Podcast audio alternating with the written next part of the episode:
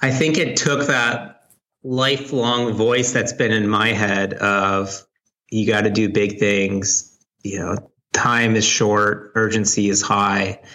Um, I think a lot of these these characteristics and this, this voice that's common among people that try to do big things for better or worse sometimes. Uh, and I think it amplified that at that time in my life. Why do you think that and that was so? It changed from feeling like this thing that a few of us in a room were building to a thing that a lot of other people were were betting on. I mean, we you know these were people's pensions and, and uh, people's retirement uh, investments that were rolling into a fund that was um, betting on the outcome of our business. And I think I, I think I carried that. Welcome to the Reboot Podcast.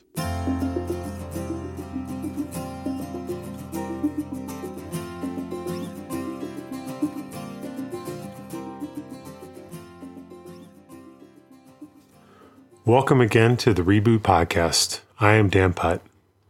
My mom was always the good one. She always followed the rules. She always got straight A's. She always stood in the line when everyone else cut it or ignored it. She never rocked the boat. She never risked upsetting anyone. But in the final days of her life, the rule follower was silenced.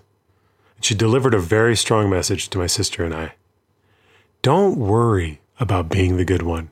It's just not worth it. Sometimes the darkest moments can give us the most clear messages. Sometimes the darkest moments are what we need most to let go and quiet the restraining voices in our head and allow ourselves to be cracked open. And sometimes, too, a glance at company death can shake some of our old patterns loose and open us up as leaders.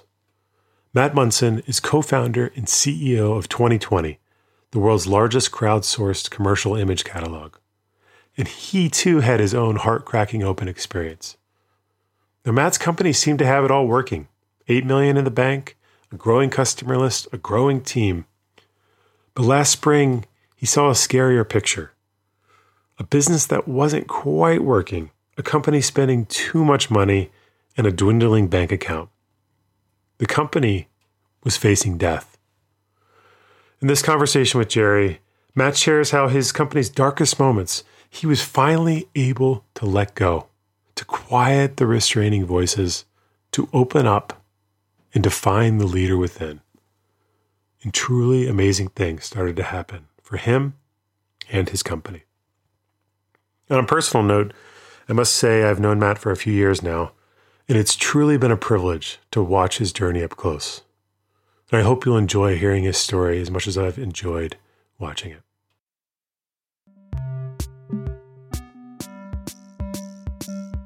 My name is Matt Hoffman. I am the VP of People at DigitalOcean. We are in the cloud infrastructure hosting space. And uh, the reboot circle that I was a part of was the one for peers like myself who lead people operations, people and culture, HR functions at similar startup early stage companies. What's really interesting about the peer circle is, as you'd expect, it's, it's peer based coaching. So you get the benefit of trained facilitators and trained coaches through Reboot, but you also have the benefit of working with, with peers and others in your space. And that actually creates a really powerful dynamic in terms of you're not just working through your own issues, you're working, helping peers work through their issues, which creates learning for yourself as well. And then you get the benefit of having that that collaboration approach of people who are in that space. Reboot is currently offering eight leadership groups for vital leadership roles. New for 2017, we are launching our CEOs in Transition Circle. If you're a CEO who has recently stepped down, or if you're currently a CEO sensing a change on the horizon, this circle may be for you. You can learn more and see a complete list of Reboot circles at reboot.io forward slash circles. This is an Hasidic tale as told by Parker Palmer. A disciple asks the Rebbe, Why does Torah tell us to place these words upon your hearts? Why does it not tell us to place these holy words in our hearts? The Rebbe answers, It is because as we are, our hearts are closed, and we cannot place the holy words in our hearts. So we place them on top of our hearts, and there they stay until one day the heart breaks and the words fall in. Hey, Matt, how are you? It's good to see you again. Hey, Jerry, I'm good. It's good to be here with you. Oh, thanks for coming on the show. And before we get started, could you just uh, take a moment, introduce yourself, tell us your full name and the company and your role, and uh, and then we'll get started. Happy to reintroduce myself. So my name is Matt Munson, and I'm a co-founder and CEO at Twenty20. Twenty20 is a marketplace for authentic stock photography. Hmm. Well, and you know, in in the spirit of truth in advertising, uh, Matt is an old friend and someone we've uh, here at Reboot have known for a while. And if I can say so, because I think you've already said some things about this, you're you've been to our boot camp, and uh, you're you're uh, an old friend of the company's for sure. I am. I, th- I think I've been to three boot camps, uh, so I'm, uh, I'm, definitely becoming an old friend. That's and, right. Uh, it's, it's been a great experience, and I'm happy to be here today. Wow, that's great, and and I appreciate your coming on the show. And you know, I know you've listened to the podcast before, and you and I know that you know that a lot of times folks come on and they have a specific thing that they wanted to talk through, and and oftentimes things shift. So we'll see how it how it unfolds, but. I, I am aware that, um, in a sense, uh, part of the impetus behind coming on the show is it's related to a piece that you just recently published on Medium. Is that right? That's right. And really a movement that's happening at our company Twenty20, where for the first time in our four year history, uh, we've made a strategic decision and a personal decision to open up the company's kind of inner story um, and share it publicly, um, hopefully for the greater good and, and something that we're excited about doing internally, although it comes with its own set of nerves for sure. Yeah, yeah. So just notice your breath. What was happening right there as you were saying that? I feel myself, even just talking about it, tensing up a little. Um, even already having it out there. Um, we pushed this first kind of big post out on Wednesday ahead of the Thanksgiving holiday. And uh, even now, talking about it, I, I do feel myself uh, tense up a little bit mm-hmm. for sure. And just so we can sort of land people a little bit, what was the title on the post? Because I think that almost tells it all. The title was I Burned $10 million, so you don't have to. Yeah. Yeah. And so what just happened as you said that? uh, I'm smiling. I'm smiling. And we're going to take a breath. Yeah.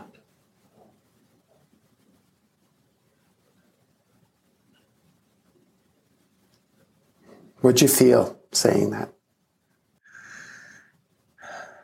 I think it's the it's the excitement and hopefulness side of the whole thing, right? So there are nerves, um, mm-hmm. and some of this I shared in the post itself. I, I mean, the post is a story of um, really the last very difficult year that we've had at Twenty20, um, that we've come out of in an incredible place, um, but that has the human side to the journey has been tough, um, and I think getting the story out there is kind of equal parts um, anxiety, shame, um, you know, the inner critic kind of really kicking up strong, um, but then also uh, hope and excitement, uh, pride for what the team's uh, accomplished and getting t- through it. And uh, I, I, think just a, a really shared interest across the team and and hoping that other people that are going through hard stuff, like many of us are building companies, um, have their experience somewhat normalized um, by us getting our story out there openly. Mm-hmm. So I, I, think that's I think that's where the smile comes from. Mm-hmm. So it's a it's a it's a really full and rich um, uh, palette of emotions. There's some pride and there's some potential shame and there's some nervousness and perhaps even some story making going on in your head where the inner critic is saying, What are you thinking? What are you kidding me? We don't talk about things like how we blow through $10 million. And this is the land of crushing it, right? This is the land where people equate ever increasing valuations with success. This is not the land where people say things like, yeah, are you building a cash flow break even business or not? Right? So that's all there. Why don't we circle back and why don't you give us a little bit, just for those of us who who are listening who haven't had a chance to read the story, why don't you give us a little summary of the piece that you wrote? Sure, happy to. So Twenty20 is about four years old. Um, we started as a company and product called InstaCanvas that many people may know. It, it um, grew quickly, um, had a lot of passionate users, big following, really tough business that we what we did was we allowed you to sign up get an online gallery for your instagram photos and to sell those photos to your friends family and followers. And we hit a point where we were probably doing a million million and a half in revenue but burning cash. We had raised a little over a million dollars from first round and bullpen and a few other great investors. Um, but we're having trouble getting the business to grow in a sustainable predictable fashion and we hit a point where we had three or four months left of cash and we're really trying to figure out what to do with the business and made a um, kind of uh, last ditch bet that we could take what we had built, which was a, a vibrant community of photographers and a, a large kind of fresh um, catalog of real world images and pivot the business to go and and uh, pursue the likes of Getty, Shutterstock, the kind of traditional um, stock photo uh, market um, that a lot of people use, but not a lot of people like. And in doing so, we went out to try to raise some money to fund uh, really the pivot of the business to from that B2C or, or consumer to consumer marketplace to this new kind of uh, B2B licensing service. And found ourselves in a uh, surprising but very favorable position of having access to um, quite a bit of venture capital um, from um, a handful of investors that were interested in, in funding this pivot. Ended up uh, doing an $8 million round about a little over two years ago uh, with Cadent Partners and went about um, pivoting the business. So found ourselves in a place where we had a lot of cash in the bank and uh, but had no customers really to speak of on uh, where the business was going on this B2B licensing service. And so it took us uh, about uh, half a year to really get the inner pipings of that new service built. And uh, we launched in February of last year um, our, our licensing service. And the the story in the in the Medium post is really about what happened from that point through the last couple of months, um, because we found ourselves in a position that's that I think is very familiar to venture back startup founders, and this is my first time running a venture back company, where the pressure for growth uh, becomes kind of an all consuming thing. And I mentioned in the post that I don't think in our case this was even imposed by the board or by our investors. Um, we've been very fortunate to have very patient investors that take a very long-term view on things. Um, this is really this pressure really came largely from me and from the team. Uh, we uh, had targets we were trying to hit and um, felt a need to to grow quickly in order to raise more capital, and that was the mindset that we were in. So I just want to, I'm going to interrupt you f- just for a moment and just bring your attention to that. So most of the pressure to grow, because this is a little bit contrary to the sort of mythology that is often out there, which is that if you take investment capital, all of a sudden you're going to have these rapacious investors who are driving you in a particular way. But the pressure to grow was from and I'm quoting you now, I think, from you and a little bit from your team, And it's probably worth saying that you hired the team that was creating the pressure internally. Is that right? You're laughing. I'm laughing, yeah, because uh, one uh, that Ben Horowitz comment of "I'm the I'm the founding CEO, and at the end of the day, everything's my fault." Uh, yeah, is totally true. So yes, I uh, I uh, recruited, you know, be them co-founders or employees, recruited that team, and uh, and kind of in, in, injected them with the same anxiety, right? Which I was that's right, yeah. Which which was in order to okay, so there was this moment where you'd raise the money hallelujah, hats off, that's great, congratulations. And it's a pivot. And I'm imagining there was a little bit of an oh shit moment. Oh shit, we raised this money. Now we really have to get serious. Does that resonate? Yeah, I think uh, I think we were trying to raise two and a half or three million, and you know it was the spring of 2014, and capital was fairly accessible. Right. Valuations were high, Right. And yeah, we found ourselves with $8 million. And certainly uh, there was a, a bit of that, oh shit feeling. Now we, not only do we need to go build something, which we were excited to do that part of it, but the expectations, even on ourselves, of man, these, you know, these folks really took a big bet on us. Um, there's what, a lot of money. There's a lot of opportunity here. Tell me about that. What did that do to you? The expectations from these really good investors who gave you a lot more money than you at first thought. I think it took that lifelong voice that's been in my head of you got to do big things. You know, time is short, urgency is high. Um, I think a lot of these these characteristics and this, this voice that's common among people that try to do big things, for better or worse, sometimes. Uh, and I think it amplified that at that time in my life. Why do you think that that was so? It changed from feeling like this thing that a few of us in a room were building to a thing that a lot of other people were were betting on.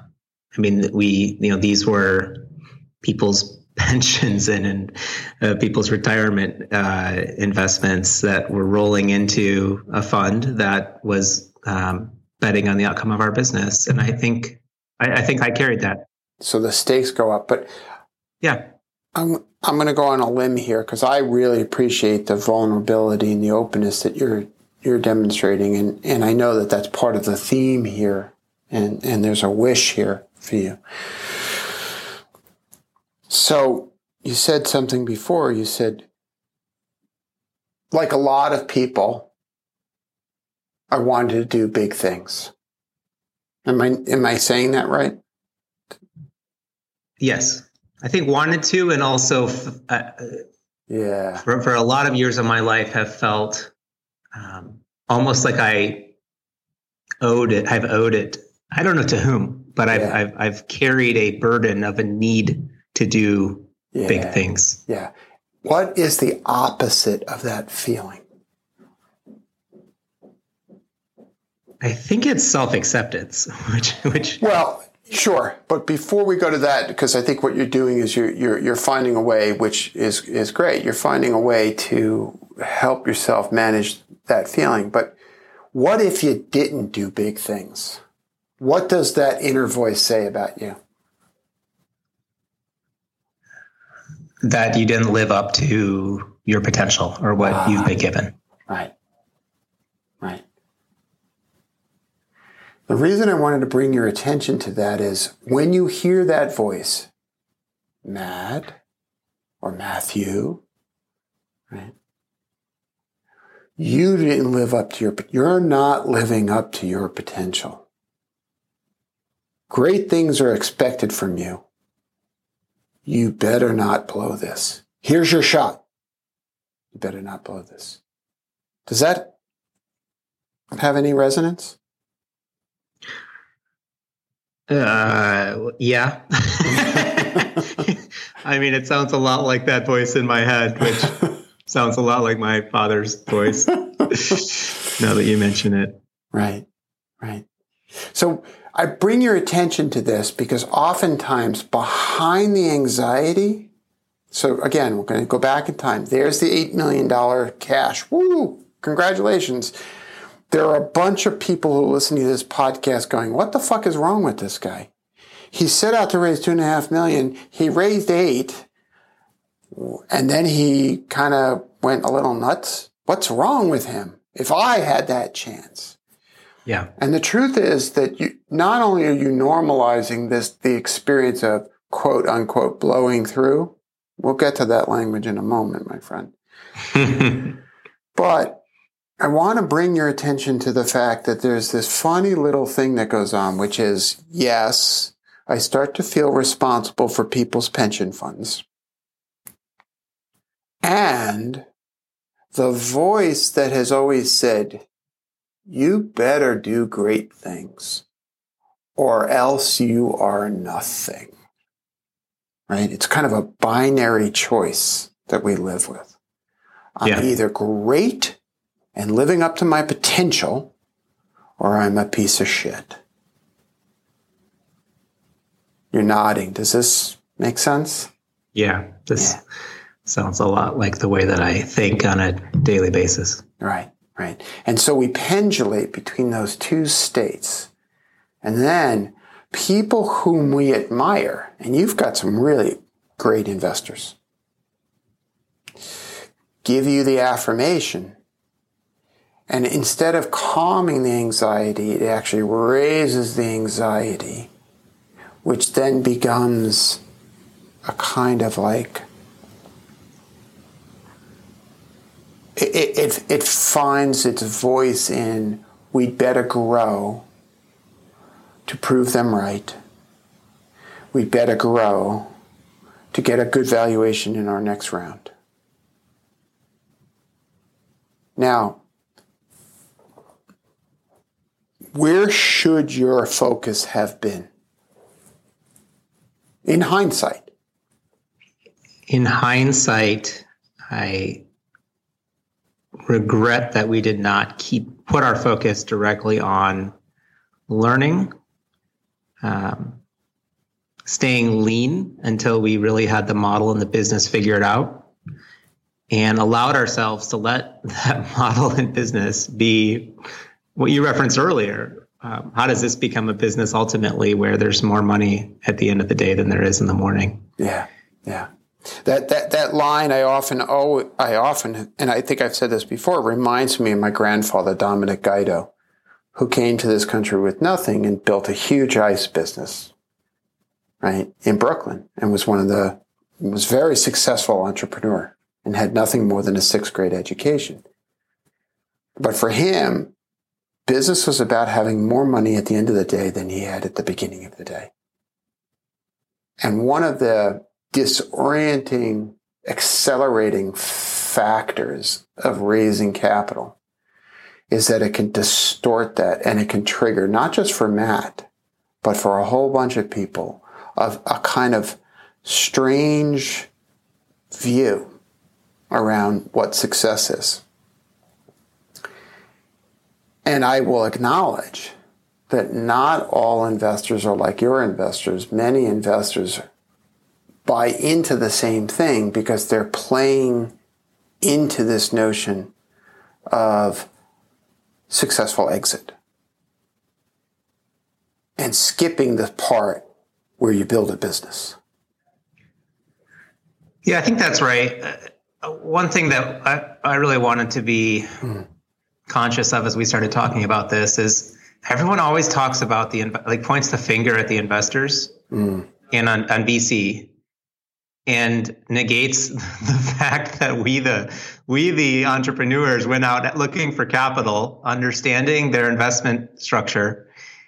And i think that we are as as if not more complicit in creating this environment where um, where it's growth at all costs where we're not where it's not cool to talk about building a business that actually makes money um, and acting as if there's some binary conflict between growth and revenue or growth and profitability.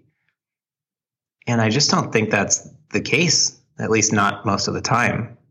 And so we were, I, I as we, as I started telling the story, um, wanted to kind of own my part of that um, because we've, and I don't want to skip to the end, but we've been surprised to learn that those things don't have to be binary binary conflicts. Mm-hmm. Mm-hmm.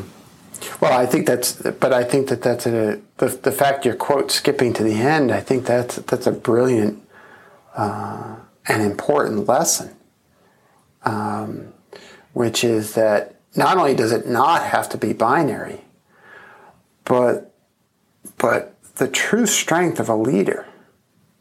If you remember this image from the from the boot camp, the true strength of a leader, right, has both a strong back of a warrior and the open heart. Meaning that a really successful leader embodies a whole bunch of things that may seem to be in conflict. You mean we have values and we drive for profit? That's correct. They're not in conflict. You mean we're exciting and creative and spontaneous and innovative and fiscally disciplined? That's right. They're not in conflict. In fact, the most successful innovative businesses grow their cash flow so that they can fund. I know it's a, it's a foreign word, right? Cash flow. They grow their cash flow so that they can fund business. And then if they choose to raise additional capital, they raise additional capital to fund the business that's working. Such a novel concept. Such a novel concept. And there is part of this that's real where the market and the cost of capital determines what is fiscally responsible. Mm. And the part we don't talk about this, I didn't talk about this in the post, and it, it's a topic for another post. Um, but there was a reality in the funding environment in the last 12 to 18 months where the cost of capital shifted uh, substantially. Um, the thing that we didn't do well that and a mistake that I hope to never make again is we were operating as if capital was cheap and accessible, um, which was fine, but operating as if it would always be cheap and accessible. And all of a sudden, I understood why when you show up at Amazon, you build your own desk. Uh, because if you're rebuilding that, if you're rebuilding the engine, um, around an entirely new understanding of the accessibility of capital on the fly. Um, as we found, that's a very painful experience, and that's that's really the the heart of this thing was, um, you know, something some things were mistakes, some things were. Um, um, I think we would do again, but what we would not what we would not do again is be unaware of the fact that capital markets change mm. and companies are hard to rebuild. Um, mid-flight. Mm. I think you've said it really well. It sounds like you've had some really good lessons that you've internalized over this last year. That's why I kind of reject the notion of blew through. Um, you know, uh, it takes a while to sort through a business that's working, a business that's not working, what what works, what doesn't. Especially when you're not only inventing a new company, but inventing a new business model. Now, sure, was there, did people sell photographs before? Sure. But there's so much new about the way in which you're doing this that it's kind of as if, as if you've invented a new business model. And um, there's an old, old phrase that I that I used to use all the time when I was an investor, which was, "What is the analog analog?" And in this case, the analog, non digital analog to this business, stock photography. But we're also, for the last 20 years, have been living in a world where the middleman, middle person, is being taken out of equations.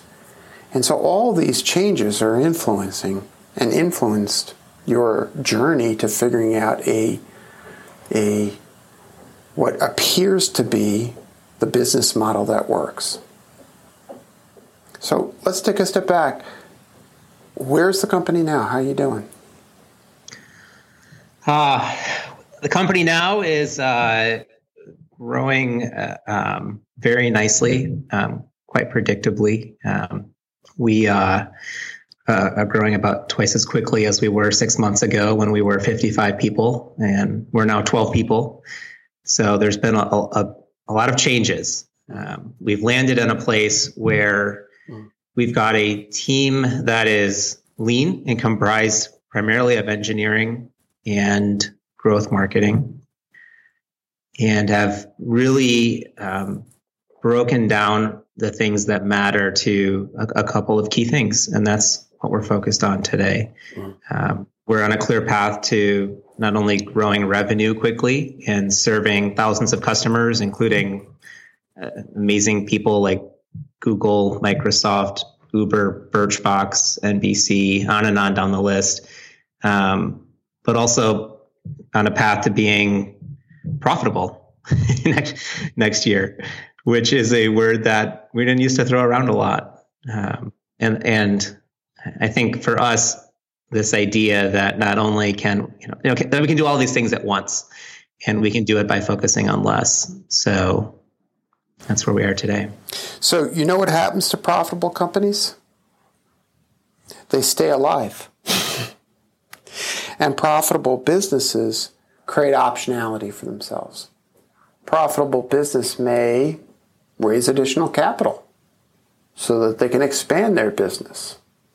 Profitable businesses may choose not to raise additional capital, but enjoy generating positive cash flow. Profitable businesses have many more choices than unprofitable businesses.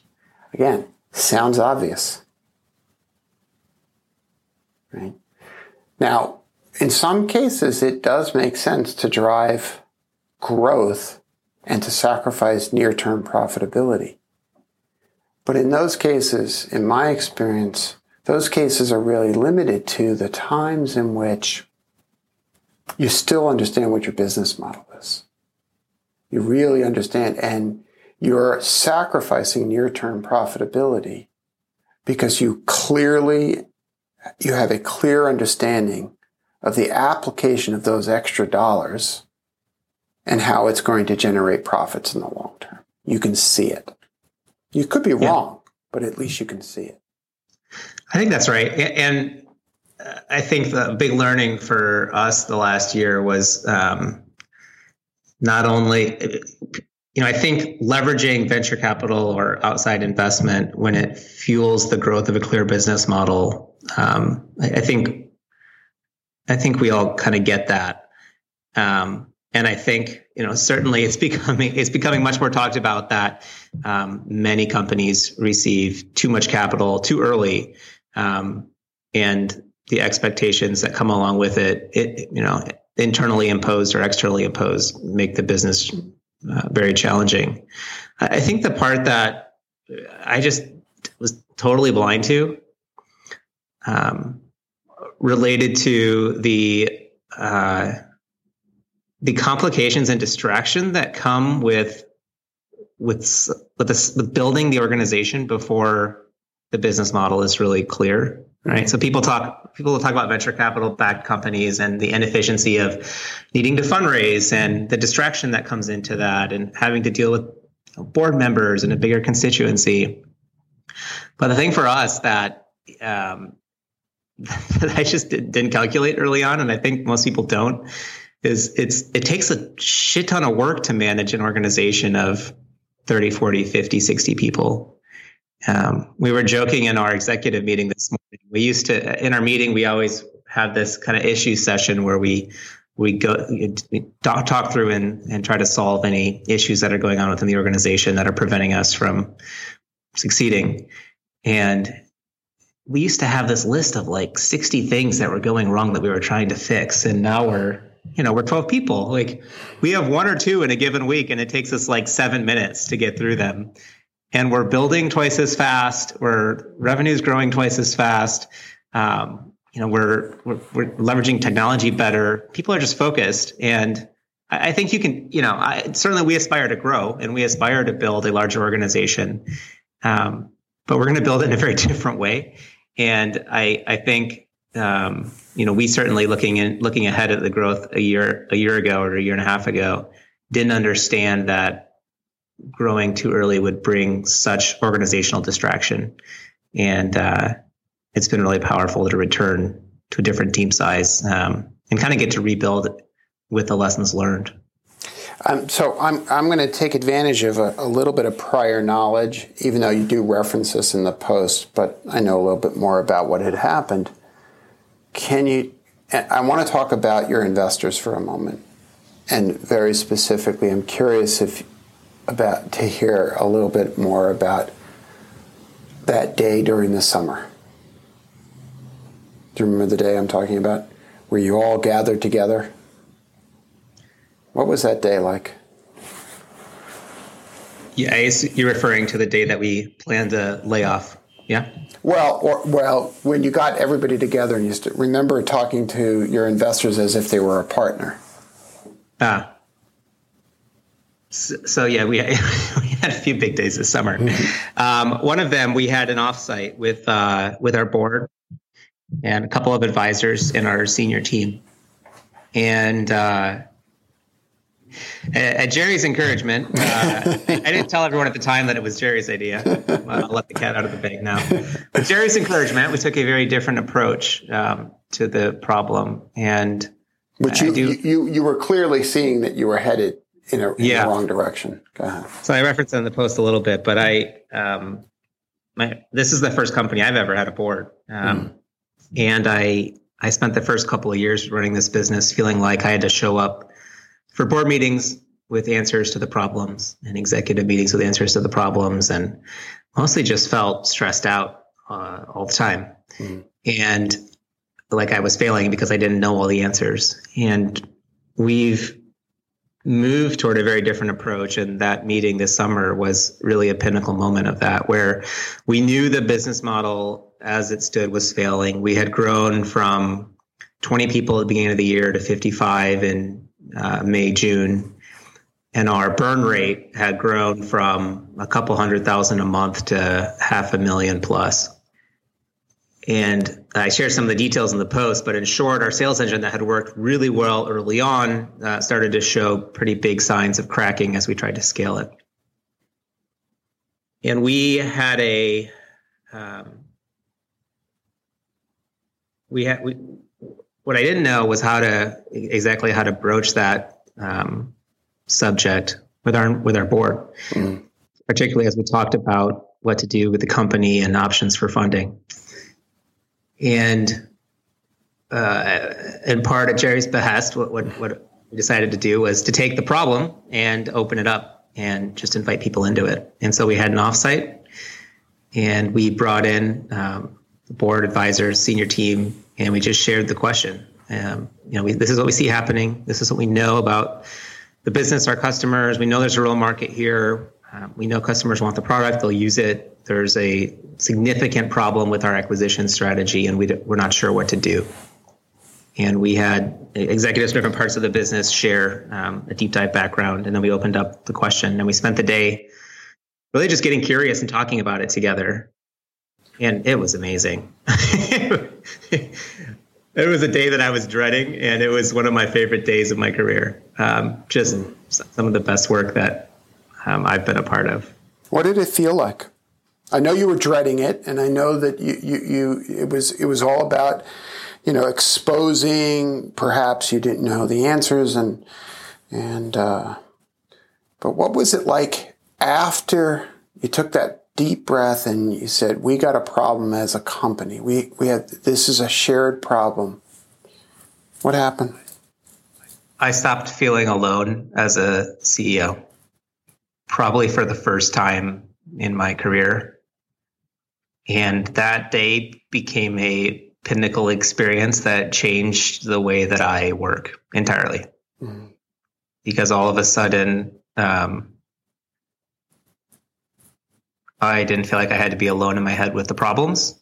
And I started, I, I, I watched this group of great people come together and, you know, with, with, to my surprise, no judgment, no, there were no negative, you know, no one threw stones at me for not introducing the answers alongside the problems. In fact, they all kind of lit up and asked questions and dug in and got excited and brainstormed and including strangers who had no equity in the company but were friends, employees, colleagues, and big, scary board member investors, right? Everybody in one circle. Yeah. Everybody in one circle, rolling up their sleeves. Okay, I've never asked you this before. Why do you think they did it, Matt? Were they bored?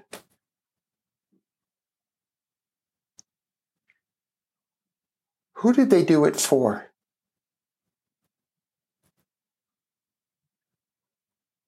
This is really hard for me to say, but I I think they did it for me. I think they believe in you. And I think they were welcome. They were happy to be welcomed into your crazy mind.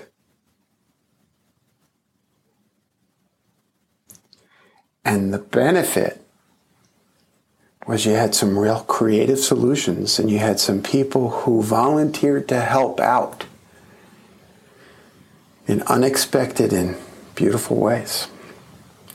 Now, they also believed in each other, they believed in the full team, they believed in the mission. But there was a unifying force, and the unifying force wasn't because of the strength of your intellect and your ability to have all the answers. Was because of the front side of that warrior, your heart. Ah, see, now I'm going to make you cry. yeah, you just might. Yeah. And that's the, I mean, the part of the understanding of the job that's just totally changed for me. Mm.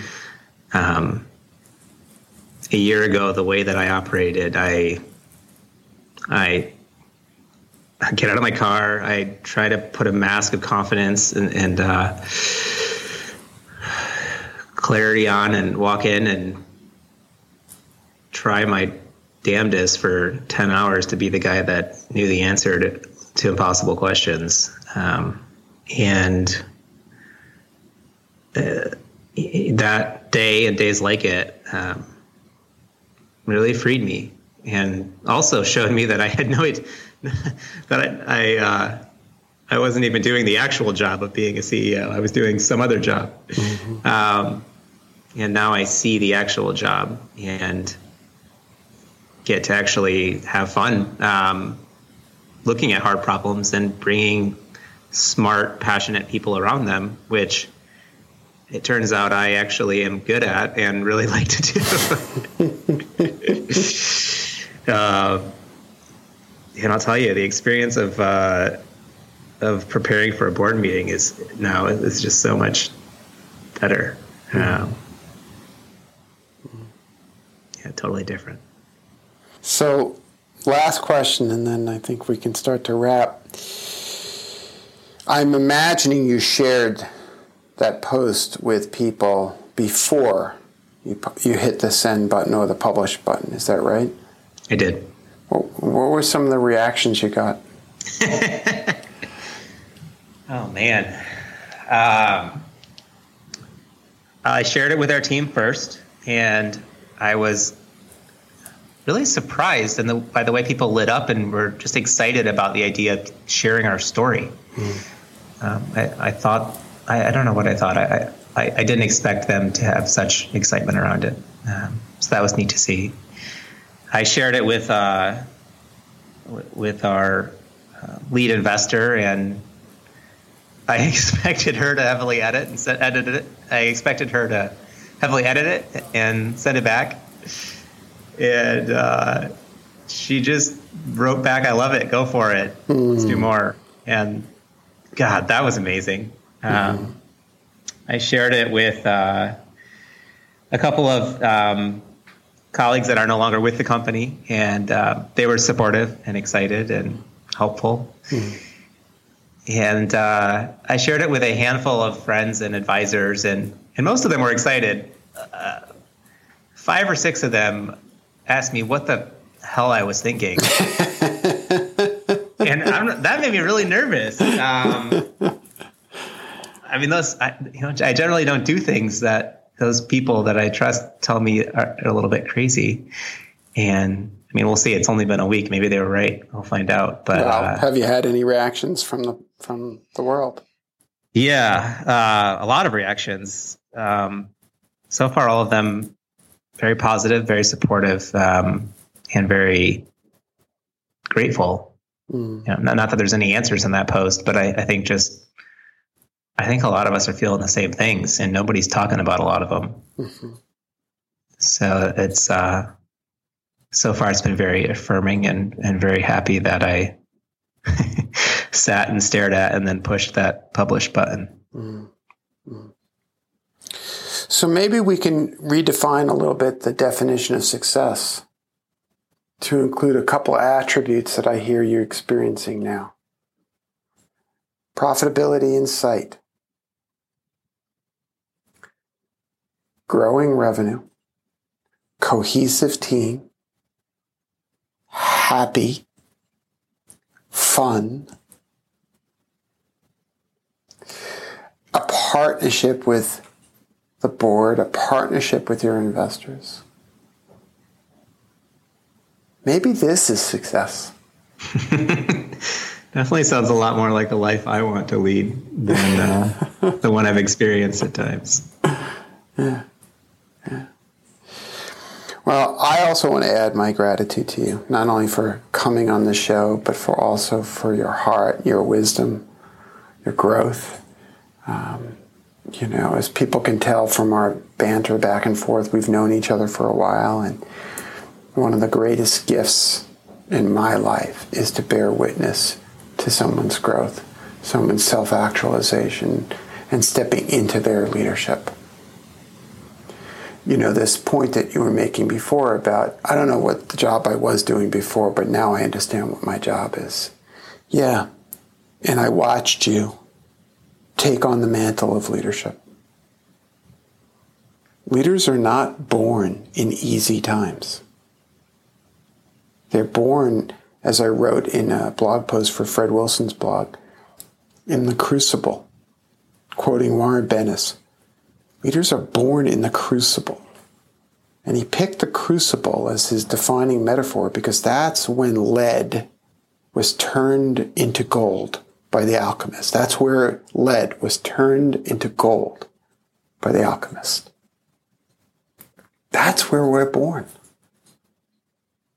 So we won't know for a few more years if that was your crucible moment, but I have a sinking suspicion that's what it was. Yeah.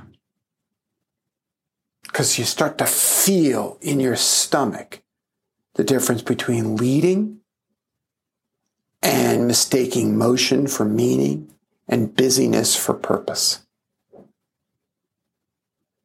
Right here you are holding the container of leadership for everybody in the room by clearly presenting the problem and seducing them, because you're charming, seducing them to help you solve the problem. Well done. Hmm. Well done. Thank you, Jerry. I uh, I really appreciate your partnership in the middle of uh, that journey, and um, not just yours, but I mean the reason I'm here sharing today in part is because of the courage and openness of other people um, that have been on this podcast and um, involved in the reboot content. So it's been a pleasure to be here and, and be a part of it, and um, looking forward to uh, continuing the journey together. And our next boot camp. you know me, I'll be there.